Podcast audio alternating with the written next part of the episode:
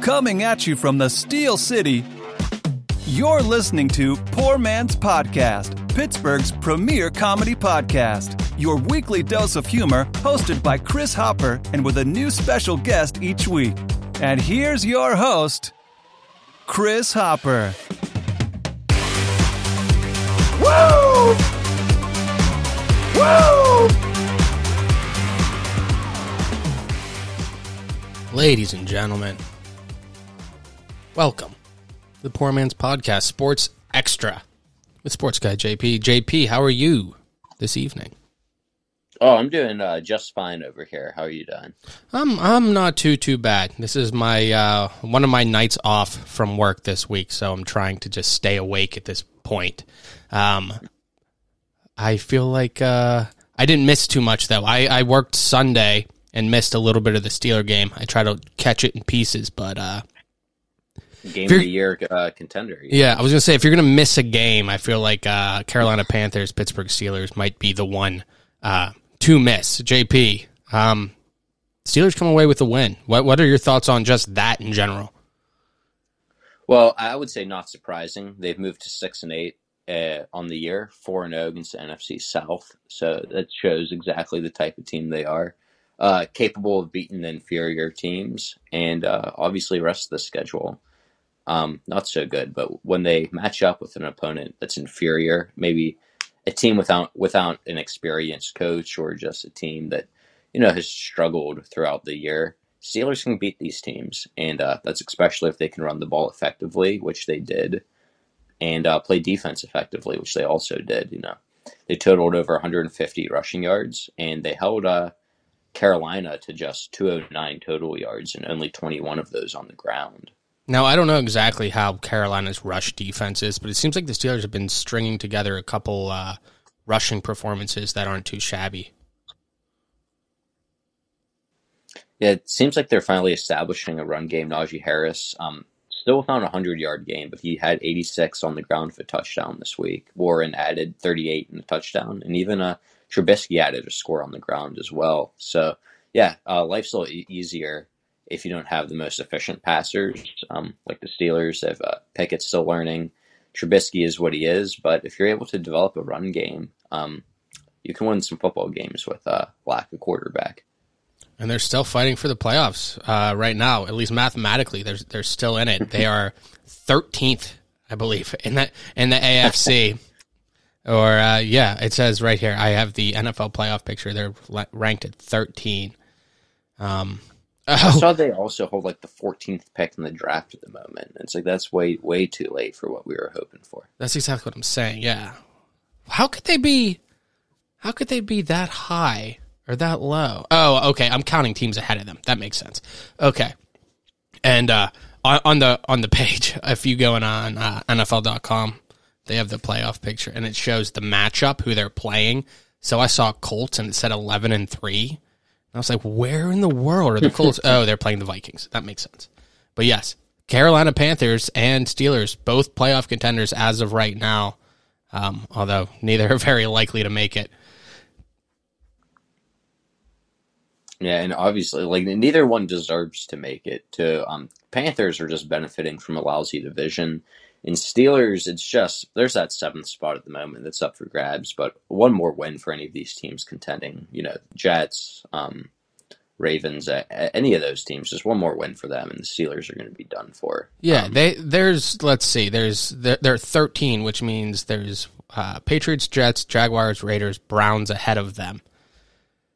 It's unlikely that all of these teams are going to lose all of their games, and they probably play each other. So it's not even possible for some of these unless you know other teams win out. Right, and Jets and Pats have the tiebreaker of the Steelers anyway, so it's it's yeah, it, it's a wash of a year. If anything, they're hoping to reach their their uh, goal of not having a losing season for Tomlin, which seems to be the new standard. That here. really does. That seems to be what they're fighting for because there's really no benefit to keep winning games. And I, I know we say it every time you're not going to lose a game, and they're professionals and they're not going to. But I do feel like that's something Tomlin really wants to hold on to. And it would be kind of like a nice coaching performance. I'm just saying for them to have, say, a winning record or close to 500. But is that really what's best for the team in the long run? I don't think so.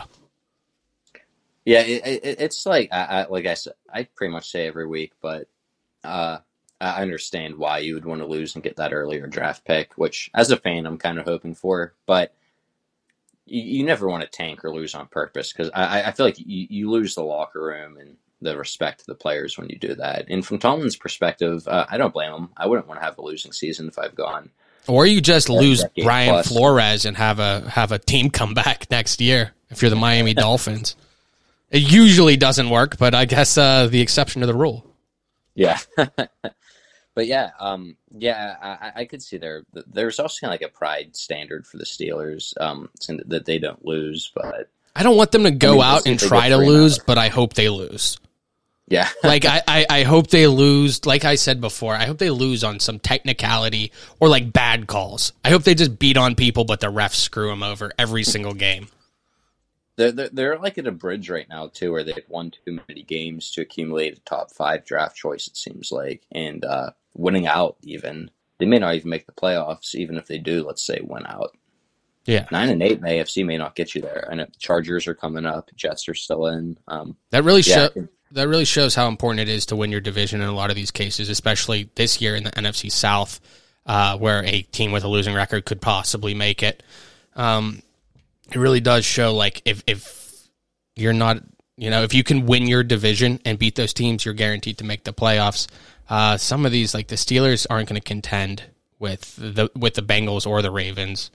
Um, so they really would have to make a wild card and they're not beating any of these other teams yeah afc is just loaded it and the steelers just aren't built the way the other teams are especially when you look at the quarterbacks um, and just the overall play, the inconsistency of the Steelers, and when they play good teams, they get blown out. Look what happened uh, against Buffalo. Let, um, let, JP, let's just say this: say the Steelers make it right now, and they're the the seventh seed.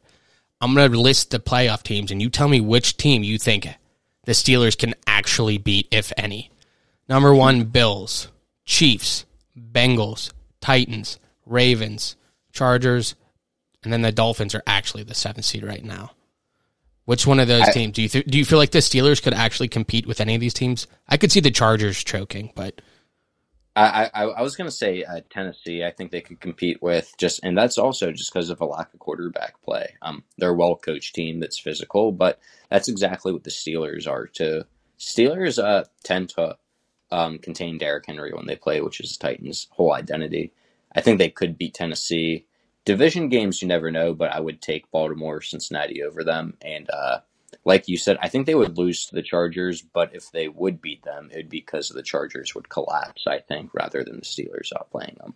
I feel like the Chargers are one of those teams where it's like they have different coaches, they have different players, but every year they like that you expect them to be so much better, and then they just disappoint. Like Philip Rivers has done it however many times. L- LT, LaDainian Tomlinson with those really good Charger teams, and then even after the, you know we're looking at it now, it seems like I don't know. Chargers just have some disappointment. Just they can't shake it.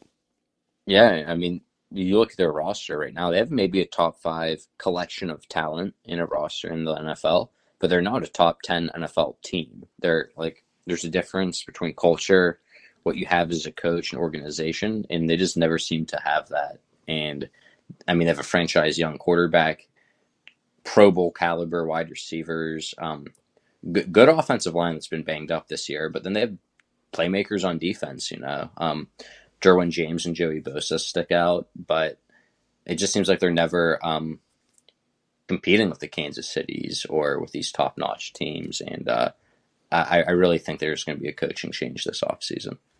Yeah, they're, they're, I I think so too. I, I feel like Staley's not one of those guys who scares anybody.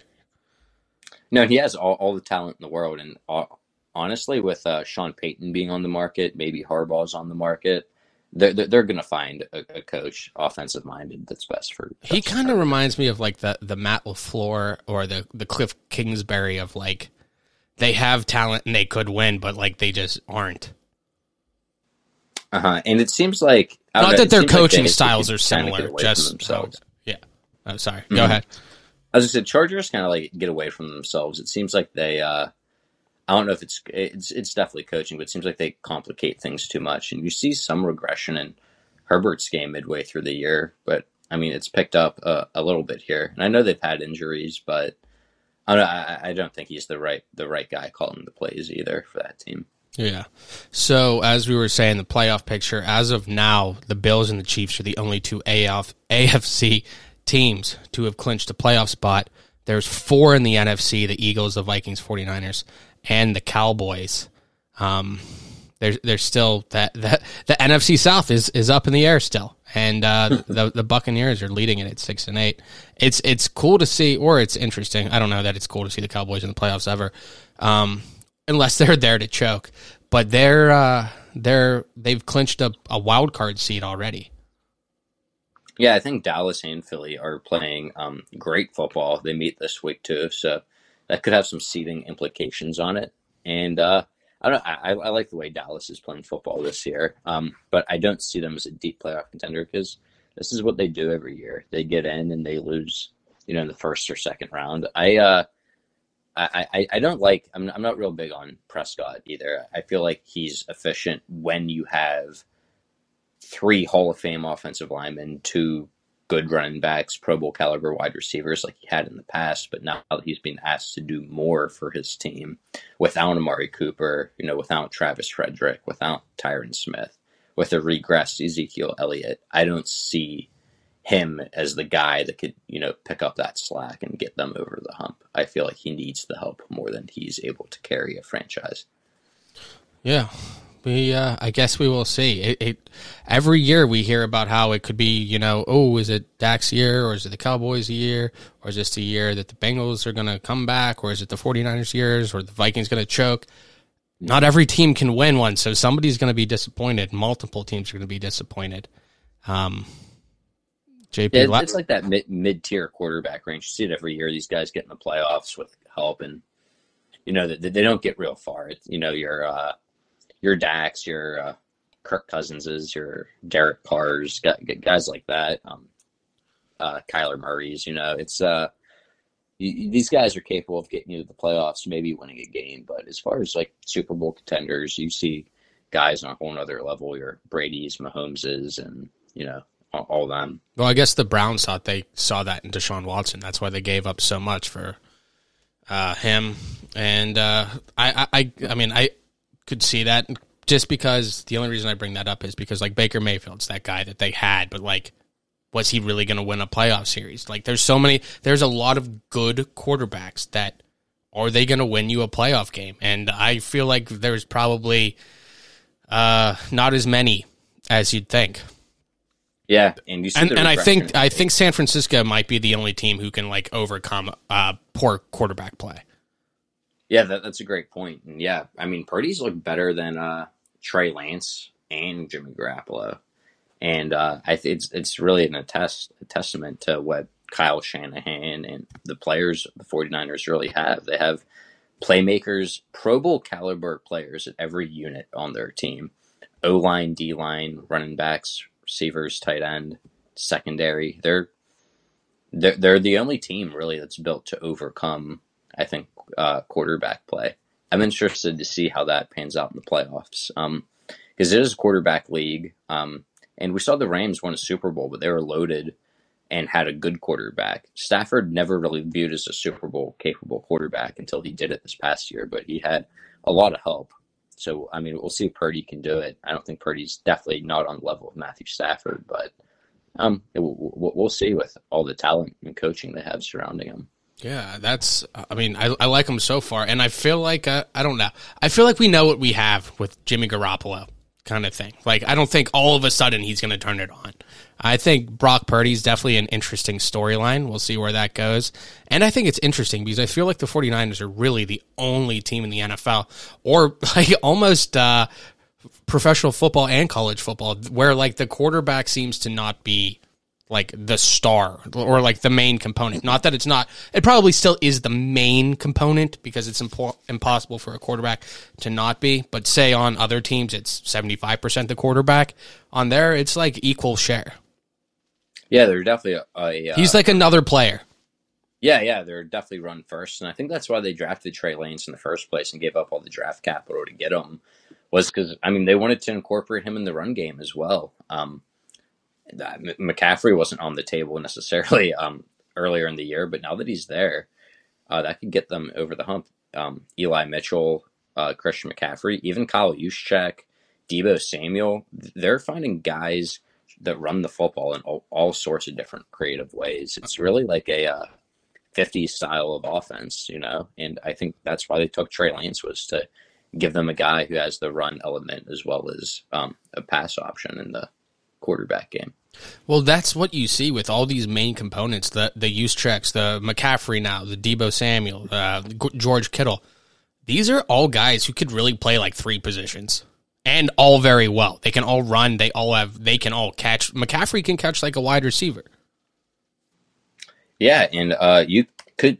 I'm surprised I haven't seen more uh, um, formations with him out wide with Eli Mitchell in the backfield. I know he's been banged up, but or even with that Jeff Wilson, like you know, just more um, double running back looks. Maybe with Juszczyk in the backfield, and then you have uh, McCaffrey or Deebo out wide or in the backfield, and then they also have uh, you know Brandon Aiyuk uh, and uh, Ray-Ray McCloud guys who are uh, speedy guys who can return the ball to. But yeah, they have many versatile guys um, that I like. Um, they have that great uh, young safety too, who's pretty versatile. The uh, uh, Polamalu lookalike. Oh yeah, uh, yeah, yeah.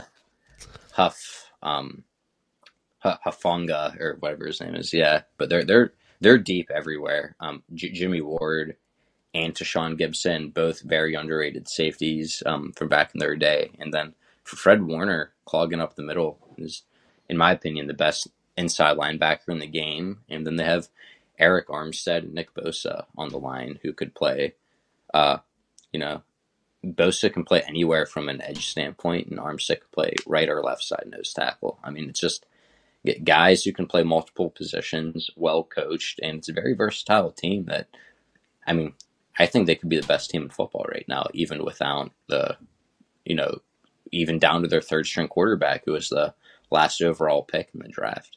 This sounds crazy to say, but I feel like they would almost be hurt by having like an all star superstar quarterback come in where it's like pass first kind of thing.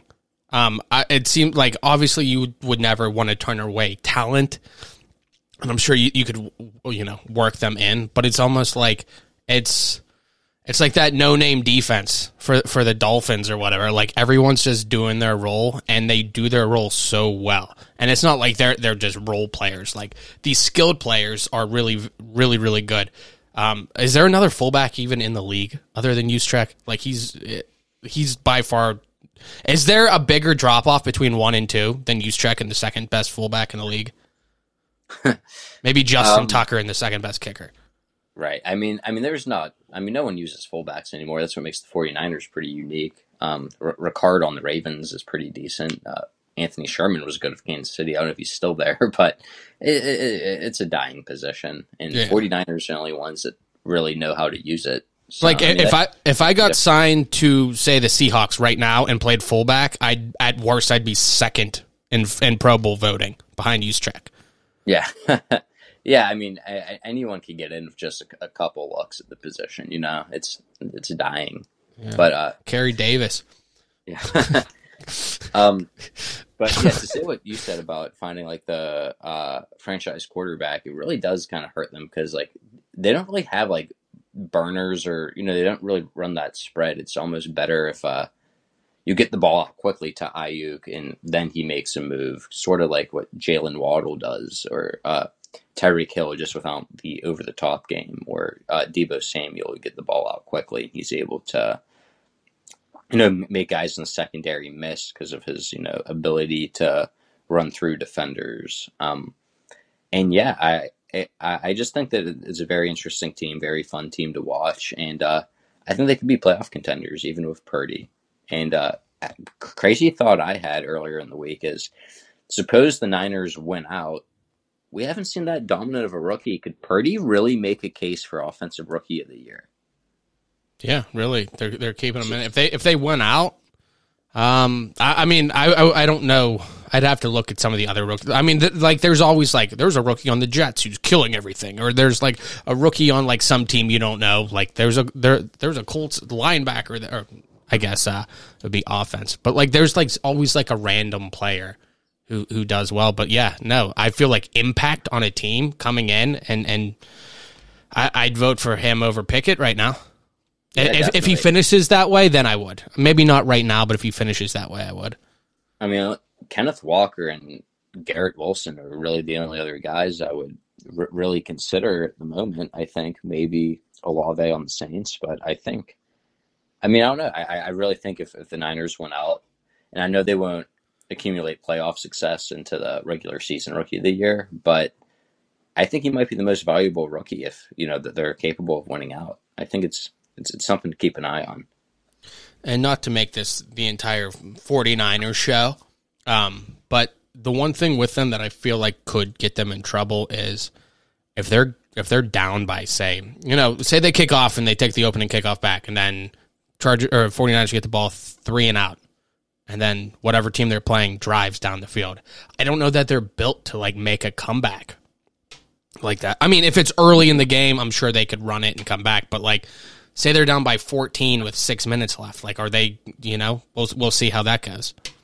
Yeah, it is kind of like game script heavy, which uh, the, the Panthers are Panthers and Steelers very much like that too, as you saw this past week, which is what got the Steelers the victory. They were able to throw the Panthers' run game out the window. But yeah, um, like you said, 49ers, I feel like are kind of, you know, it's, you got to stick to the game script. And you see a lot of teams like that. But uh, yeah, I, I- think if they would go down early, it'd be interesting to see how they respond. But um, I mean, they've had a defense, best defense in the league that's kept them in it so far. So I, I'd be interested to see how they would respond in that scenario too.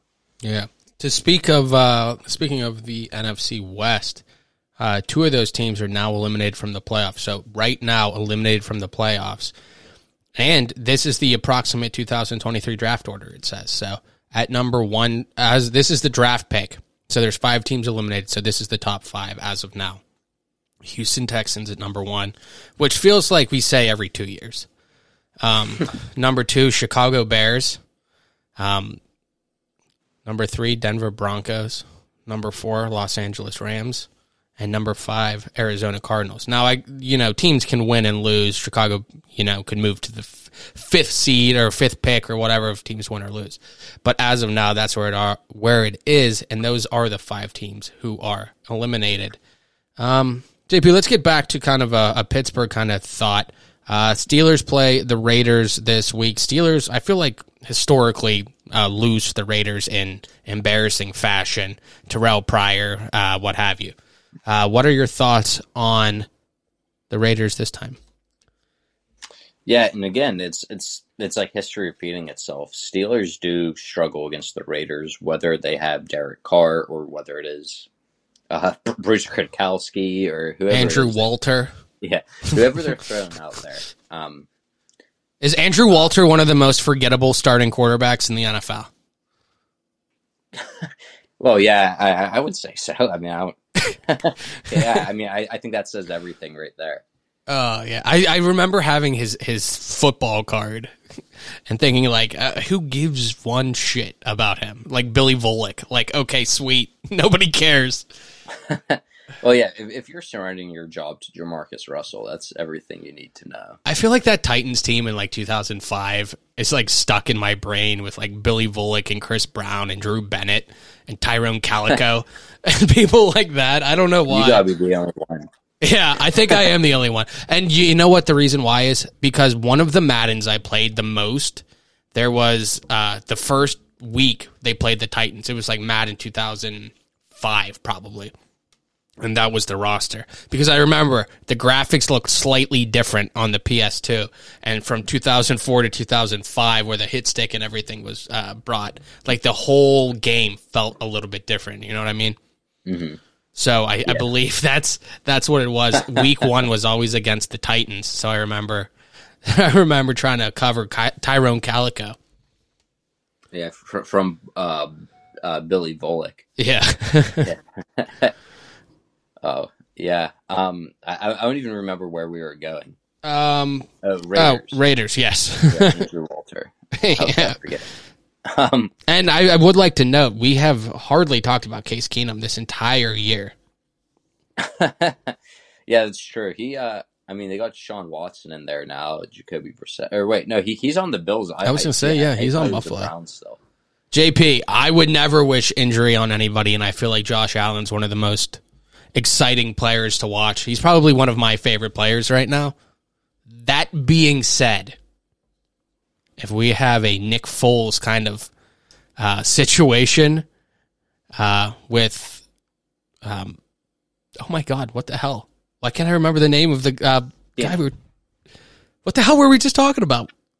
Case Keenum. Case Keenum. Oh my God, I could not remember his name. We were talking about him all the time. Um, I kept thinking Casey uh, Casey Matthews, and I was like, why the fuck am I thinking of him? um, yeah, Case Keenum. What if we what if we see something like that? A Bills playoff push with Case Keenum. I mean, with all the designed runs they call in Buffalo with Josh Allen, I mean, he's likely to get hurt eventually. I'll tell you what, I don't know what they're like. Uh, he's, I get that he's like built for it, but like, so is Derrick Henry, and he's going to be out of the league in two more years. I, I, I think a, a lot of what they do is they tell him if you get this look from the defense and they're lined up a certain way, just keep it. But I feel like he's taking a lot of unnecessary hits while doing that. JP, if, if you're playing quarterback and they and they give you the option to run and and you're Josh Allen, you're you're like that, or just kind of you know a, a mobile quarterback in general. If you have that option, it's going to be hard to like say no to it, or like be like, you know what, this isn't what's best for my health in the long run. You're like, I'm, I'm, you know, a competitor. It's taking over, and I'm going to go get the first down or whatever. And in his case, he's like, I'm going to put my head down. I'm not even going to slide. Yeah, that's that's another issue. He's, he he needs to slide more. He's like he hurdles more than he slides. yeah. Not since Brian Leonard has there been a hurdler. Right. and like, I mean, Keenum would be the guy to come in and. uh uh, I don't quite fr- I don't quite uh, see him pulling a Nick Foles with Buffalo if that's the case. Nobody expected Nick, Nick Foles to pull a Nick Foles with Buffalo or with uh, uh, Philadelphia, so who knows? But let's let's get back to the Raiders again. Uh, let, us try this one more time. Um, JP, what's the spread? Do you know that? Uh, what what are you expecting? Uh, they have Raiders are actually the underdog right now because they're they're coming here to Pittsburgh. Uh, they're plus two and a half, and uh, I'm going to be honest, with you, I, I don't really uh, like the matchup. I, I, think the Raiders are actually going to take this one. Um, they're they're pretty similar as far as record goes, but it seems like the Raiders the past few weeks have been more uh, just like dedicated, more um, tuned into cra- their craft and wanting to win football games. And uh, they were struggling early in the year, and now it seems like they've cleaned some things up. Josh Jacobs has been phenomenal on the ground. Steelers have struggled significantly on the uh, defending the run. They played well this past week, but now they got Pro Bowl caliber running back this week. Um, they surrendered a ton of, I think, over 200 total to Baltimore a couple weeks ago. So I think they have a tough matchup with Jacobs. Davante Adams could very well be the best wide receiver in the NFL.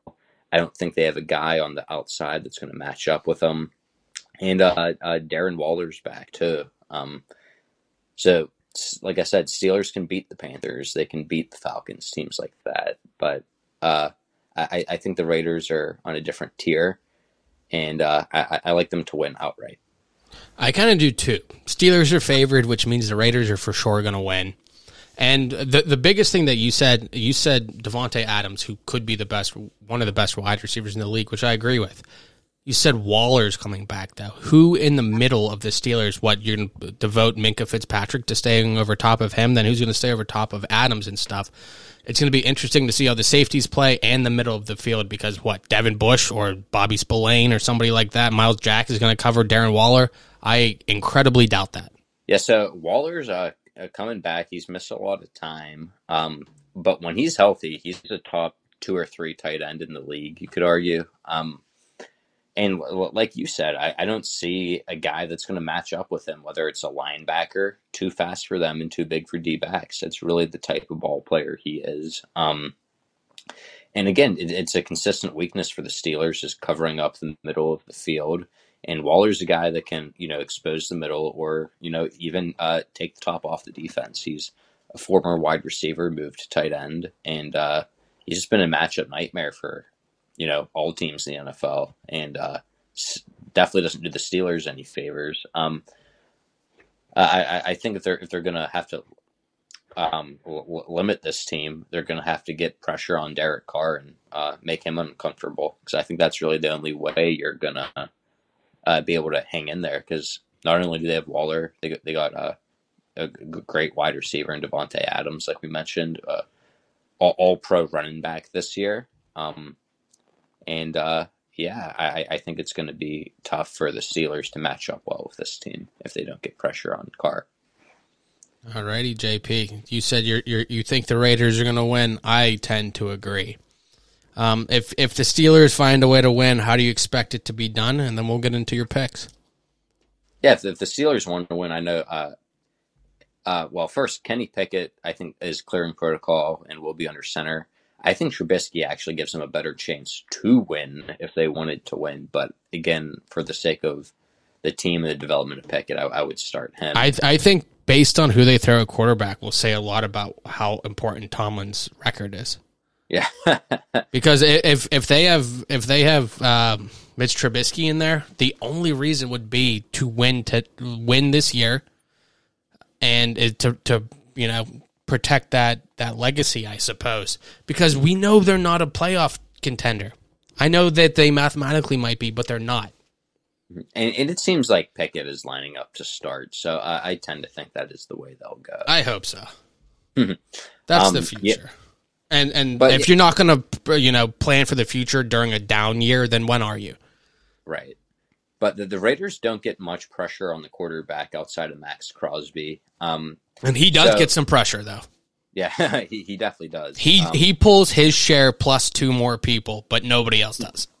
Right. Um, so I mean, look for Pickett. I know he uh, uh, Pickett does do better with more time in the sense that he does seem to rush his throws or sees things that aren't there. It seems like when teams um, hit him for the first couple times. I think that if he's able to stay back in the pocket, he'll have a little bit more time this week and be able to find uh, George Pickens and Diontae Johnson, who's coming off a great week. Um, I think just like, you know, he'll be able to buy time. They're going to have to stick to a run game and get pressure on Derek Carr if there's any way. That seems to be the formula is defense run, run the football seems to be what works for them. They're going to have to do that, but I think Pickett's going to have to make some throws too. And I think with the extended amount of time that he should have, he'll be able to make a couple. Um, they're, they're going to have to play um, no, no, no, stupid penalties like Marcus Allen did this past week. That was absolutely ridiculous. Yeah, yeah. The, I mean, it serves the, the most frustrating thing is like on, on that fourth down, fourth and forever. Um, giving them a first down after that, it's beyond stupid. And I'm sure inside this locker room, they're they're thinking they're going to make a playoff push. Like that's what these guys want to do. It's not like they're like, you know what, let's play for next year. No, they're playing for right now. And you see some stupid shit like that. Like they have really no room for error. You have to win out and probably have some help. I I you you can't do some stupid stuff where you go in somebody else's huddle and do and it's always like it's always like that special team role player. Like who are you? Right. uh, he's lucky he didn't get cut this week. Yeah it, it, was a special teamer in the secondary. That, that's ridiculous. Not to mention um, the Steelers on that drive had back-to-back sacks knocking the Panthers out of field goal range setting up a fourth and 27 late in the third quarter and then it's stupid. It gives them 15 yards for free and an automatic first down. And uh, fortunately, they held them to a field goal that drive because it's the Carolina Panthers. If you're going to do that, yeah, against the Bengals or Ravens, like you're you're going to lose games. Penalties like that, stupid plays cost you football games. And Raiders won last week on a stupid play by the Patriots. So. I really don't think the Steelers would do anything dumb on fourth down against the Bengals or the Ravens. And that's mostly because they'll never see fourth down against the Bengals or the Ravens. That's true too. Uh, Steelers this week did actually look very good on third down. Um, they converted exact. They were twelve of sixteen on third down, and uh, if they want to beat Vegas, that's that's pretty good. 12 yeah. 75% on, on third down conversion. I'll take that all day.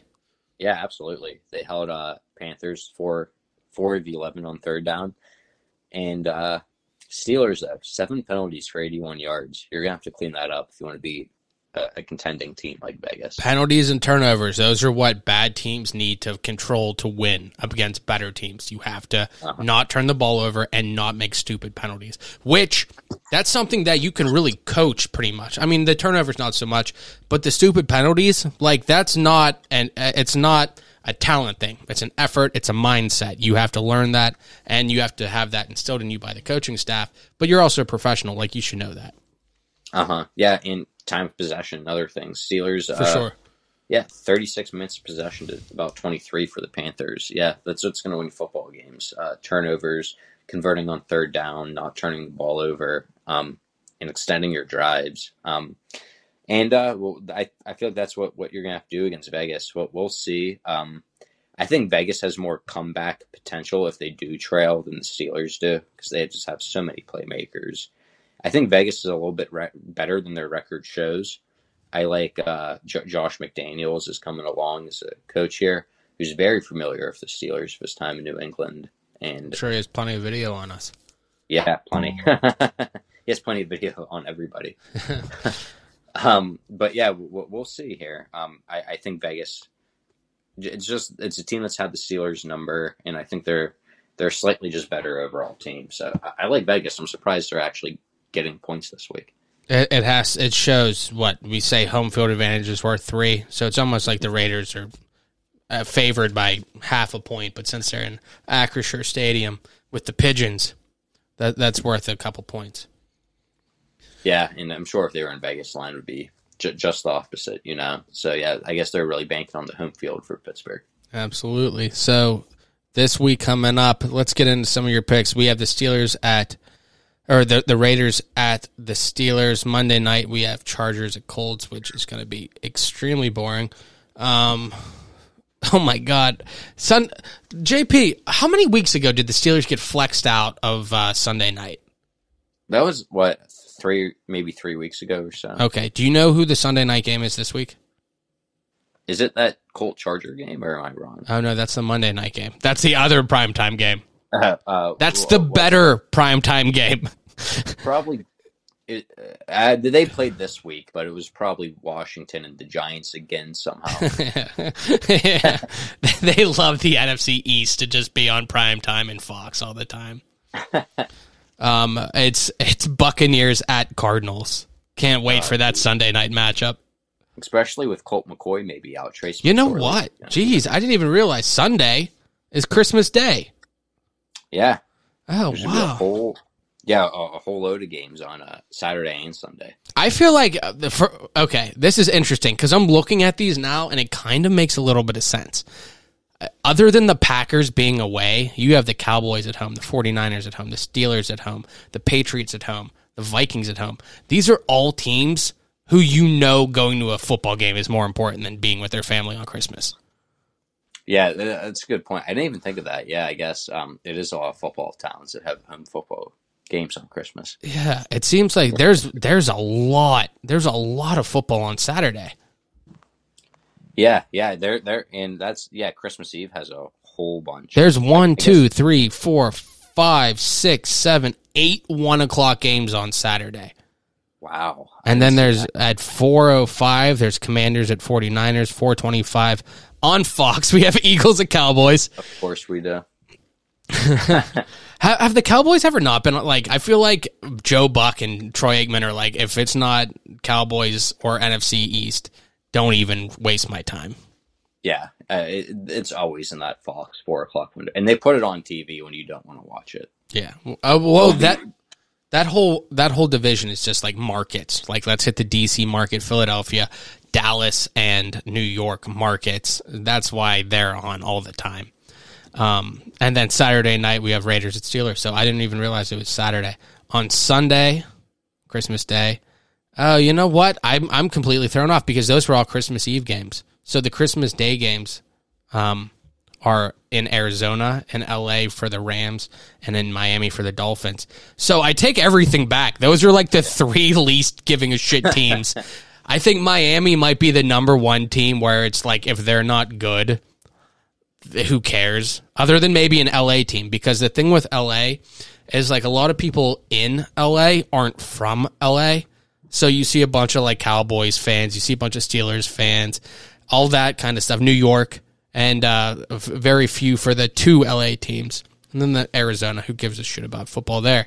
So I guess I take all of that back. But JP, I have talked for like four minutes straight about the schedule. How about you talk about some of your picks? all right, let's do it. All right, let's. uh How about we we begin with Number one. good way to start. All right. Uh, I'm going to pick up where we left off just a second ago. I'm one of my picks will be Vegas this week against the Steelers. Um, in addition to everything we said about the playmakers they have and just historically speaking, a little bit of context here. Tomlin is two and five against the Raiders in his career, and that's the worst record versus any AFC team besides the Patriots, who coincidentally enough have Josh McDaniels as their coach. Wow. and like I said, I think it's just going to be a hard team to stop with Darren Waller back and uh, Josh Jacobs and Davante Adams playing some of the best ball of their careers right now. Um, I, I, I, I, like Carr better than Pickett as a quarterback, and uh, I think Vegas can come here to Pittsburgh and uh, steal a win. Yet alone, you're going to give me points in addition to the better team. I'm going to take Vegas. All righty. Fair enough. Let's go to Number two. A team I've been riding high the past few weeks, and rightfully so, is the Lions. So I'm going to take the Lions against the Panthers this week. Lions are minus two and a half heading to Carolina, and they're just playing much better ball than the Panthers. And uh, I like them by at least a field goal. Panthers have uh, still third fewest passing yards and second fewest passing touchdowns so far in the NFL, while the Lions, on the other hand, are fourth in total touchdowns. Uh, they're six and one in their last seven games, and uh, Goff has th- uh, six games in a row found a pick, and the Lions didn't allow a single sack in their last two games. Detroit is fighting for a playoff spot, literally. Like they are, they love Dan Campbell as a coach, and a lot of his aggression you could see in their play. I don't think Carolina is going to match up with these guys physically or athletically and I like Detroit to come in and win. I think more than a field goal. I think Detroit just wants it more. Yeah, that, that's a hungry football team, and and, and the uh, Panthers are not.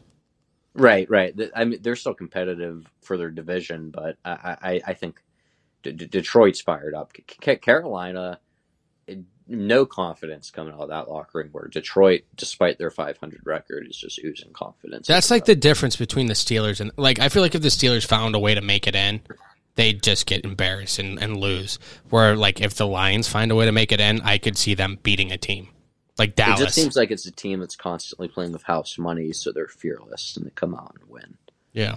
Well, I mean, their their entire career, we were just talking about how the Texans seem to annually have one of the top five picks or whatever.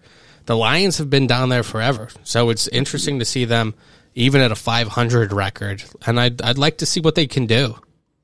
Yeah, I'm excited for them. They're they're playing great ball, and uh, yeah, six and one in their last seven. I, am I'm, I'm excited to see what they can do. I'm I'm not like the biggest Jared Goff fan out there, but whenever somebody kind of gets pushed to the side, like he was was on one of the best teams and spotlight Los Angeles, and they traded him to Detroit for Matt Stafford, and Matt Stafford came in and won a Super Bowl.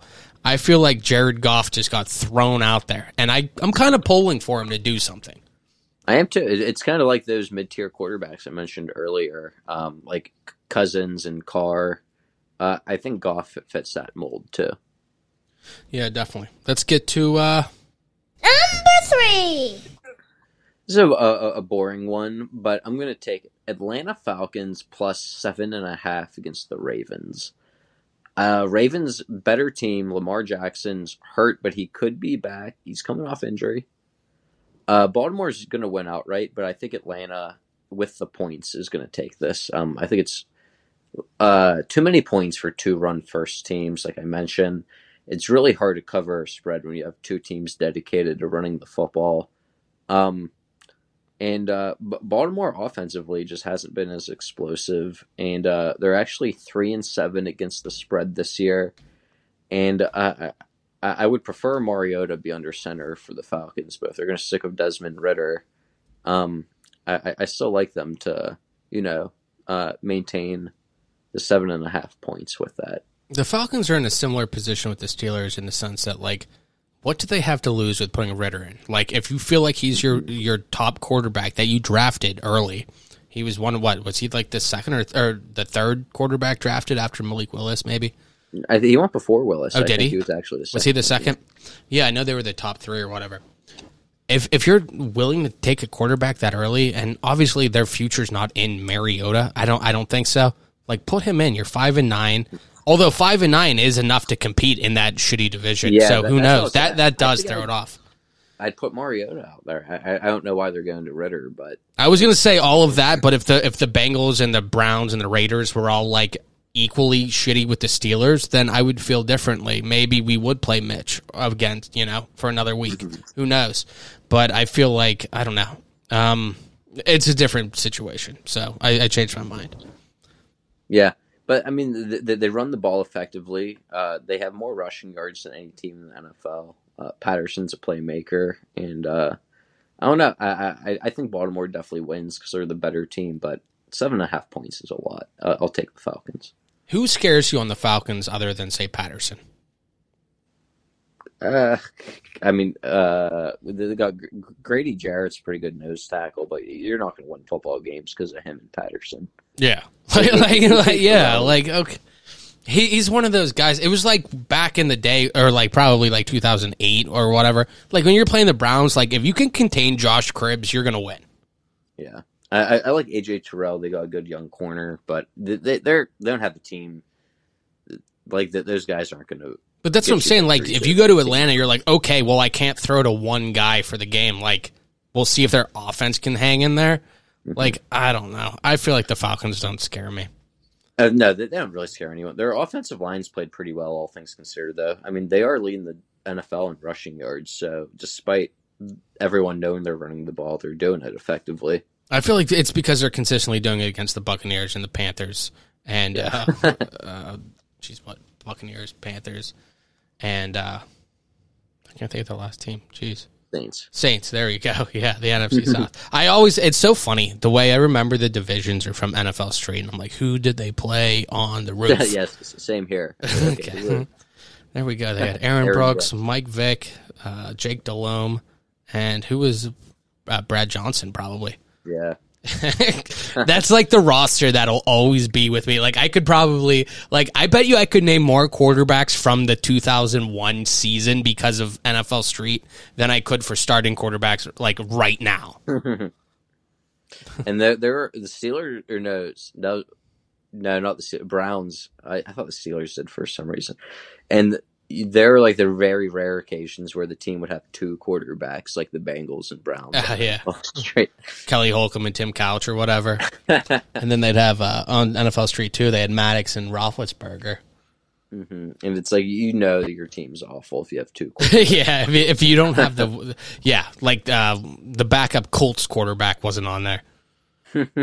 quarterbacks. Is that who it was? I think. it might have been.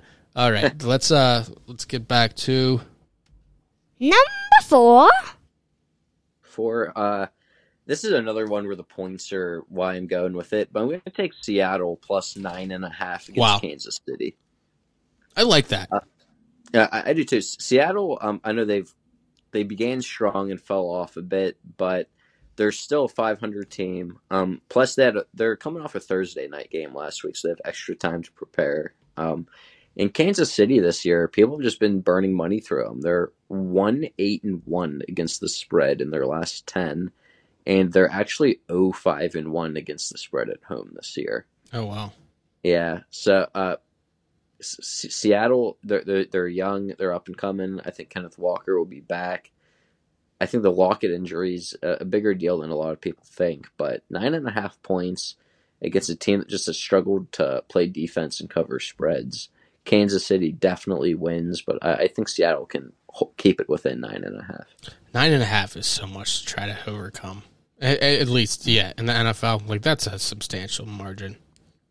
hmm Yeah, I, I agree. Plus, K- Kansas City, if, if they get a lead, they'll look to maintain it. Uh, if you get a team that's plus nine and a half, they're consistently being the aggressive team in your eyes. If you know you're the underdog, so I, I think Seattle's gonna.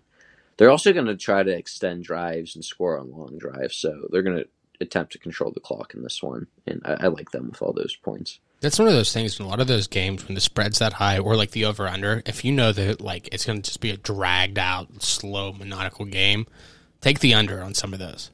hmm Yeah, there's a lot of games this week too where the over under is very low. Oh, okay. Yeah, ch- definitely check that out. JP, let's go to. Number five. Okay, this is uh, a bit of a surprise here, but I'm I'm, I'm gonna go for it. I'm gonna take Philadelphia heading into Dallas this week plus five and a half. Um, J- J- Jalen Hurts like likely to be rolled out with a sprained elbow or sprained uh, shoulder. I'm going to tell you right now, uh, my fantasy team is f- screwed then because he's my entire team. Yeah, And I just cut Tom Brady uh, last week, which maybe I'll just pick him up. Oh, he's on waivers right now. Okay, you know what? This is real time, JP. This is my, my fantasy league. I'm in my, the playoffs. And you know what? I got very lucky because last week there were the Saturday games. Um, and I was not aware that one of my guys uh, was playing who wasn't in. Uh, oh, Jones Jr. from Seattle. Okay, Tony Jones Jr. I don't know. Anyway, he was he was on my starting roster, and I found a way to win still with Jalen Hurts with thirty six point seven points. Holy shit! I'm I'm sorry. I'm looking at my my team roster right now. Seattle, um, Aguilar, and Jones combined for three points for me, or two points for me. I still found a way to win. Either way, JP, we're going to get into some quick fantasy talk in real time because I need to pick up a quarterback for everybody. You think that Hurts will be out? yeah. There's a chance they just shut him down for the regular season and get him in the playoffs. Is what I'm hearing too. So I would uh, definitely pick up somebody. Okay, so th- these are the quarterbacks available in my league in real time. We have Tom Brady, Ryan Tannehill, Matt Ryan, Gardner Minshew, Zach Wilson, Mac Jones, Baker Mayfield. I feel like it's clear to go. Well, there's Kenny Pickett, Colt McCoy, Taylor Heinicke, Sam Darnold, Desmond Ridder. I feel like what Brady's by far the way to go. Yeah, I would pick up Brady or Minshew. Probably Brady though. Yeah. Oh yeah. Min- the thing with Minshew is I I'd obviously have the backup, but I think uh, you have to do the stupid cut Tom Brady sign him back move. I have to tell you the fact that I'm in the playoffs with a Cooper Kupp injury as well as uh, Renfrow being a complete bust and uh, hurt for half the year, I'm I'm very pleased that I'm still hanging in there. Uh, I I'm like on the other like I, I had a buy in my leagues. I was very fortunate, but the uh, opponent I would have played this week if he would have won, and he ended up losing by like three. He actually had uh, Graham Gano on Sunday night, and uh, if the uh, I forget who the, they oh, if Washington ties that game at twenty apiece, there's a chance this his kicker makes a game winning field goal and wins it for him. But uh, it didn't happen. But he had has Jalen Hurts as his quarterback, so I could have been playing against a backup quarterback this week. But yeah, with uh, with that um, not panning out, it looks like I'm gonna have to play a guy of a, a full roster here, yet alone a guy who has Davante Adams going against the Steelers, so that's going to be something to keep my eye on. Um, but yeah, um, yeah, J- J- Jalen Hurts will be out, but Philly's still getting five and a half, and they're still the same team as far as like they still have the best offensive line in football. AJ Brown's been a phenomenal acquisition, and uh, I think Gardner Minshew is better than people think. He's uh, Gardner Minshew's such a solid backup, and I could see them coming in and actually scoring more points for like one week. Like I, Yeah, yeah. I would not want him to be like between Hurts and him and and Minshew. Hurts is definitely the the better player. He's been my fantasy quarterback all year. I can tell you how freaking good Jalen Hurts is, especially with the thirteen to one Eagles. Like the Eagles are a pretty solid team.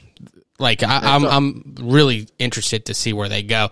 And like I was saying earlier, with like oh Purdy or whoever with the 49ers, ah, uh, Jalen Hurts can win a game by himself. Yeah, and J- all the money is coming in on Mahomes to win MVP now with the injury. I think Hurts is my MVP, even even with the uh, even if he's out for the rest of the year. I feel like what he did for this team. I feel like he was the best player in football this season, and. uh I, I mean, he's just been playing lights out. He's been winning football games on the ground and with his arm. He has multiple ways of beating you.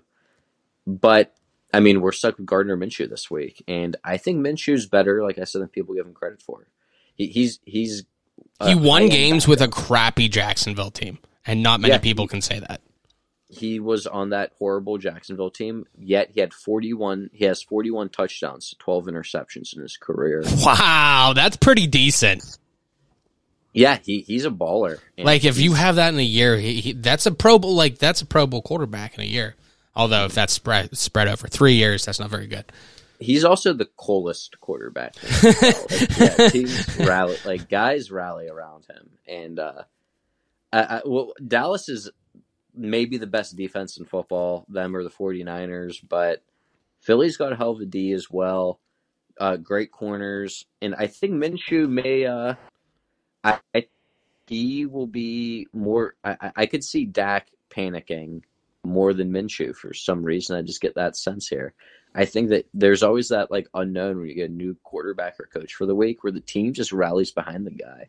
And I think they will with Minshew. They have a, a uh, division hope. This is like this could have division implications, seeding implications. So Philly's going to come out firing. I think. I think they could potentially upset a money line too. But I, I like I said, it's the same team. Great ball players across the board. Um, still the best offensive line in football. Um, I, I they they just have a completely different offense though. Minshew. We'll see what their identity is, but in um, but but again, that may benefit them because Dallas has no tape on Minshew with Philly. So I mean, we'll, we'll see how it works out. Yeah, they have such studs everywhere else, and their offensive line is so good. It, it, they can run on anybody. So like Minshew could just be a, a, secondary kind of player. They're thirteen and one with three games left. Second in the NFC are the Vikings at eleven and three. So the Eagles have two games ahead with three games left. I feel like there is a good chance they probably sit Hurts down. Um, maybe they play him a little bit just to work off some rust in the last week for like a quarter kind of thing, um, depending on the injury. But yeah, I, I like Minshew to win one out of the last three to com- you know to keep them at the number one seed. Yeah, um, I, agree. I'm just I'm interested to see how the run game is without Hurts because I mean he contributes so much to that run game to the even one they hand to Sanders or Gainwell or whoever, defenders are still accounting for Jalen Hurts right. every snap. I was just going to say that's the number one thing. Even if like he's not in there and he's not picking up the yards, just the threat on that RPO, like if if, if you see him sticking that in there, I'm much more afraid of Hurts taking off than Minshew. Right, and, and uh, I mean it's just been this is the best team in football right now all, all regular season. We'll see see how they do in the playoffs. They're a young team, still learning, but uh, I, I, think even if you take out the quarterbacks, this is the best. You could argue maybe the best, definitely top three roster in the NFL, and uh, I think Minshew is definitely capable of winning some football games, and uh, I think him with this surrounding talent can definitely beat Dak Prescott with the weapons they have. JP, um, mm-hmm. I want to end with two questions. Uh, number one, who has a better roster and who would scare you more, minus their quarterback. So the quarterback position does not exist. Who has a better team or who scares you more going into the playoffs between San Francisco and Philadelphia? The I, I would still give the edge to uh that's close. I think San Fran has a better D, but I think Philly's just help. They've been healthier this year. Um, but if if we're healthy, I would probably lean towards. I, I, I would say 49ers because they can run the ball without their quarterback, and that's what both these teams do is run first. First, um, I'm not sure what Philly is without Jalen Hurts. Like when Minshew gets there, maybe the run game collapses. 49ers have ran the ball effectively regardless of who's under center quarterback. So I, I would say the Niners. I, I like uh, Nick Bosa as my favorite defensive player of the year. Year if uh, Parsons doesn't win it, and uh, I, I I just love what Deebo and Kittle and the offensive line and everything they do, just as a collective unit. They have Pro Bowlers at every unit, and I think uh, outside of the quarterback position, you could say the 49ers could have the best roster in the NFL. All right. Uh, the last thing I wanted to end on, we didn't touch on it, and the Steelers are playing the Raiders this week. After the Raiders came away with an improbable loss against the Patriots, did you see this lateral play with the time, or it was tied, no time left in the fourth quarter, and the Patriots, it was the Patriots, right? They they Yeah. lateraled it and then did another lateral like back to Mac Jones and Chandler Jones, I believe, and uh, like caught it, stiff armed him, and ran to the end Yeah. zone. Now this is a tie game in the fourth quarter. Just step out of bounds or do whatever. Like why are you do like that's the kind of thing you do Music City Miracle style. Like it's the end of the game. I'm down by a point. Like if I don't score on this play, I'm going to lose. Not if I don't score on this play, I'm gonna tie and then go to overtime and then maybe win. Like it just seemed like one of the dumbest plays I've ever watched. Yeah, I mean, yeah, it was obviously idiotic. Um, they actually called a run play to Stevenson instead of a hail mary to the end zone because Belichick said he didn't think Mac Jones could get the ball there, which was a shot at his quarterback. Um, What what yard line were they on? I think it would have been a 55 yard throw to the end zone. Uh, that should be doable for a quarterback. I feel like in Yeah. the NFL. And I feel like he he, could have gotten it there. Um, I remember mean, back I mean, back in 2001 or wherever when they had the Pro Bowl skills competition, they had the quarterback throwing. They had like what Leftwich and and people like that. This was in like like I just said 2001. So there was like Jim Harbaugh and Steve Young was still around, but uh you know, people were throwing like 70 yards then. Like I feel like the lowest was uh, you know, Favre was playing and stuff, but like the lowest was still 50 some yards and that was in 2001. I can't imagine I feel like that's very telling if it's 2022 and your quarterback can't throw that far. Like I feel like my high school quarterback, my freshman year, could throw 50 yards. Yeah. yeah, I don't know. I feel like it's, it's like a confidence thing in him. It, it, it doesn't really seem like anything that's going to work long term, in my opinion. I don't think Max Mac Jones is I, even out of college. I thought that was kind of an, a, a weird pick. He doesn't seem to fit today's NFL standards, but he does. Uh, I, I guess he does everything Belichick asks. But anyway, back to the play. Mac Jones Um, has been the biggest overachiever since coming out of college, and uh, he came. He went to the right team. No other team would have had him. He has to just be like Yeah. uh, in the playbook up Belichick's ass kind of thing. Right, and I mean, maybe he'd work in San Fran, but like that's like the only Right, teams. right. Uh-huh. He, um, but yeah, I, I, I watched that play live, and I saw Stevenson broke free, and it looked like a nice run, and I didn't mind his lateral to Meyers from the get go because I mean it was clean and it, it made sense because he broke free, and it looked like he had an opportunity.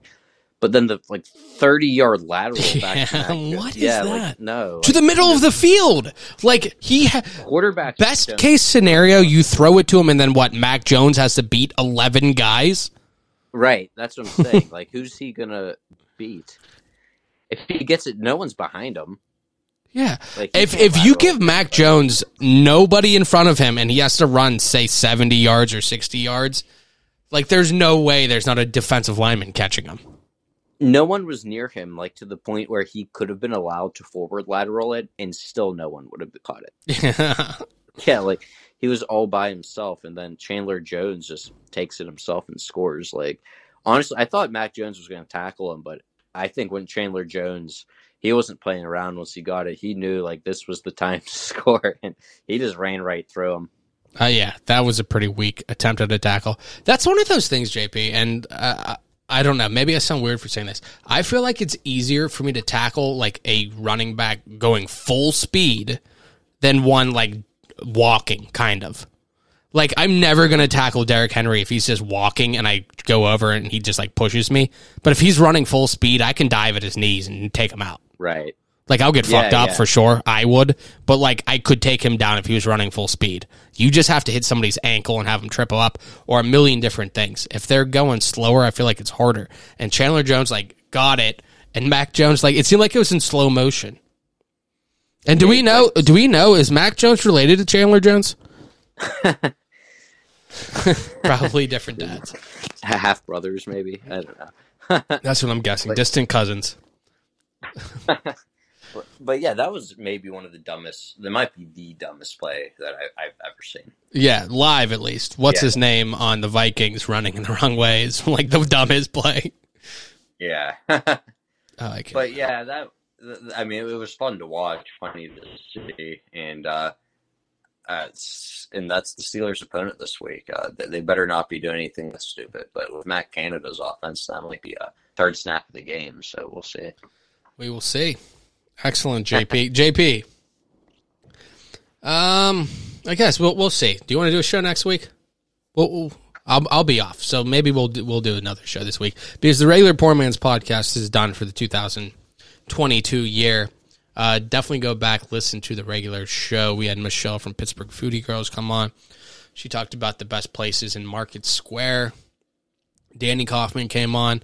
Look for her uh, more frequently in the future. She'll probably uh, be a regular uh, host, co-host on the show now. Um, she has her news segment, which was hilarious. Uh, check out Shay, myself. Uh, look for us coming in January, though. Like I said, last show of the year. Tune in for the the sports show every what Tuesday, Wednesday. We record it on Tuesday. Usually gets released on Wednesday. So definitely listen to that. Thank you so much, everybody, for listening. Happy holidays, Merry Christmas, all the other good stuff. Happy New Year. Although we'll probably talk to you before the New Year. JP, anything you want to end on? Uh, let's hope for a uh, uh, uh, again like last week. I don't know if I want to steal a Steeler victory. Let's hope. Let's hope for a good game. I guess. Let's hope for limited Davante Adams for my fantasy s- sake. yeah. Let's get Yeah. back to hopefully I can claim Brady off waivers and then I can, you know, make a push. Um but these these Saturday games are messing me up for my fantasy league. I, it almost burnt me and I got lucky.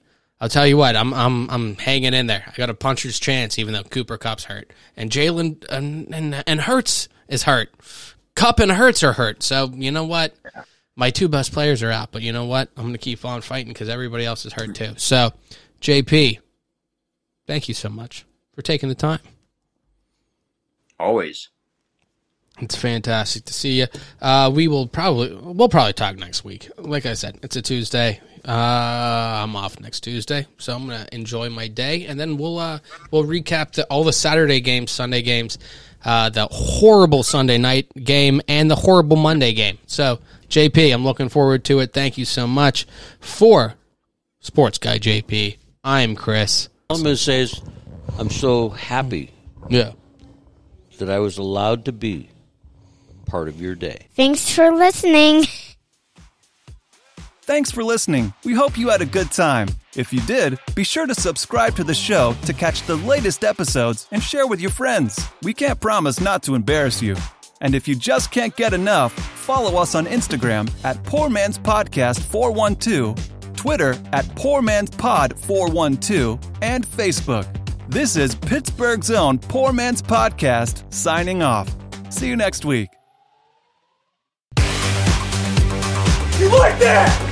You like that? You play to win the game. Playoffs? We'll talk about playoffs. But they are who we thought they were. And we let them off the hook. Straight cash, homie. Straight cash, homie.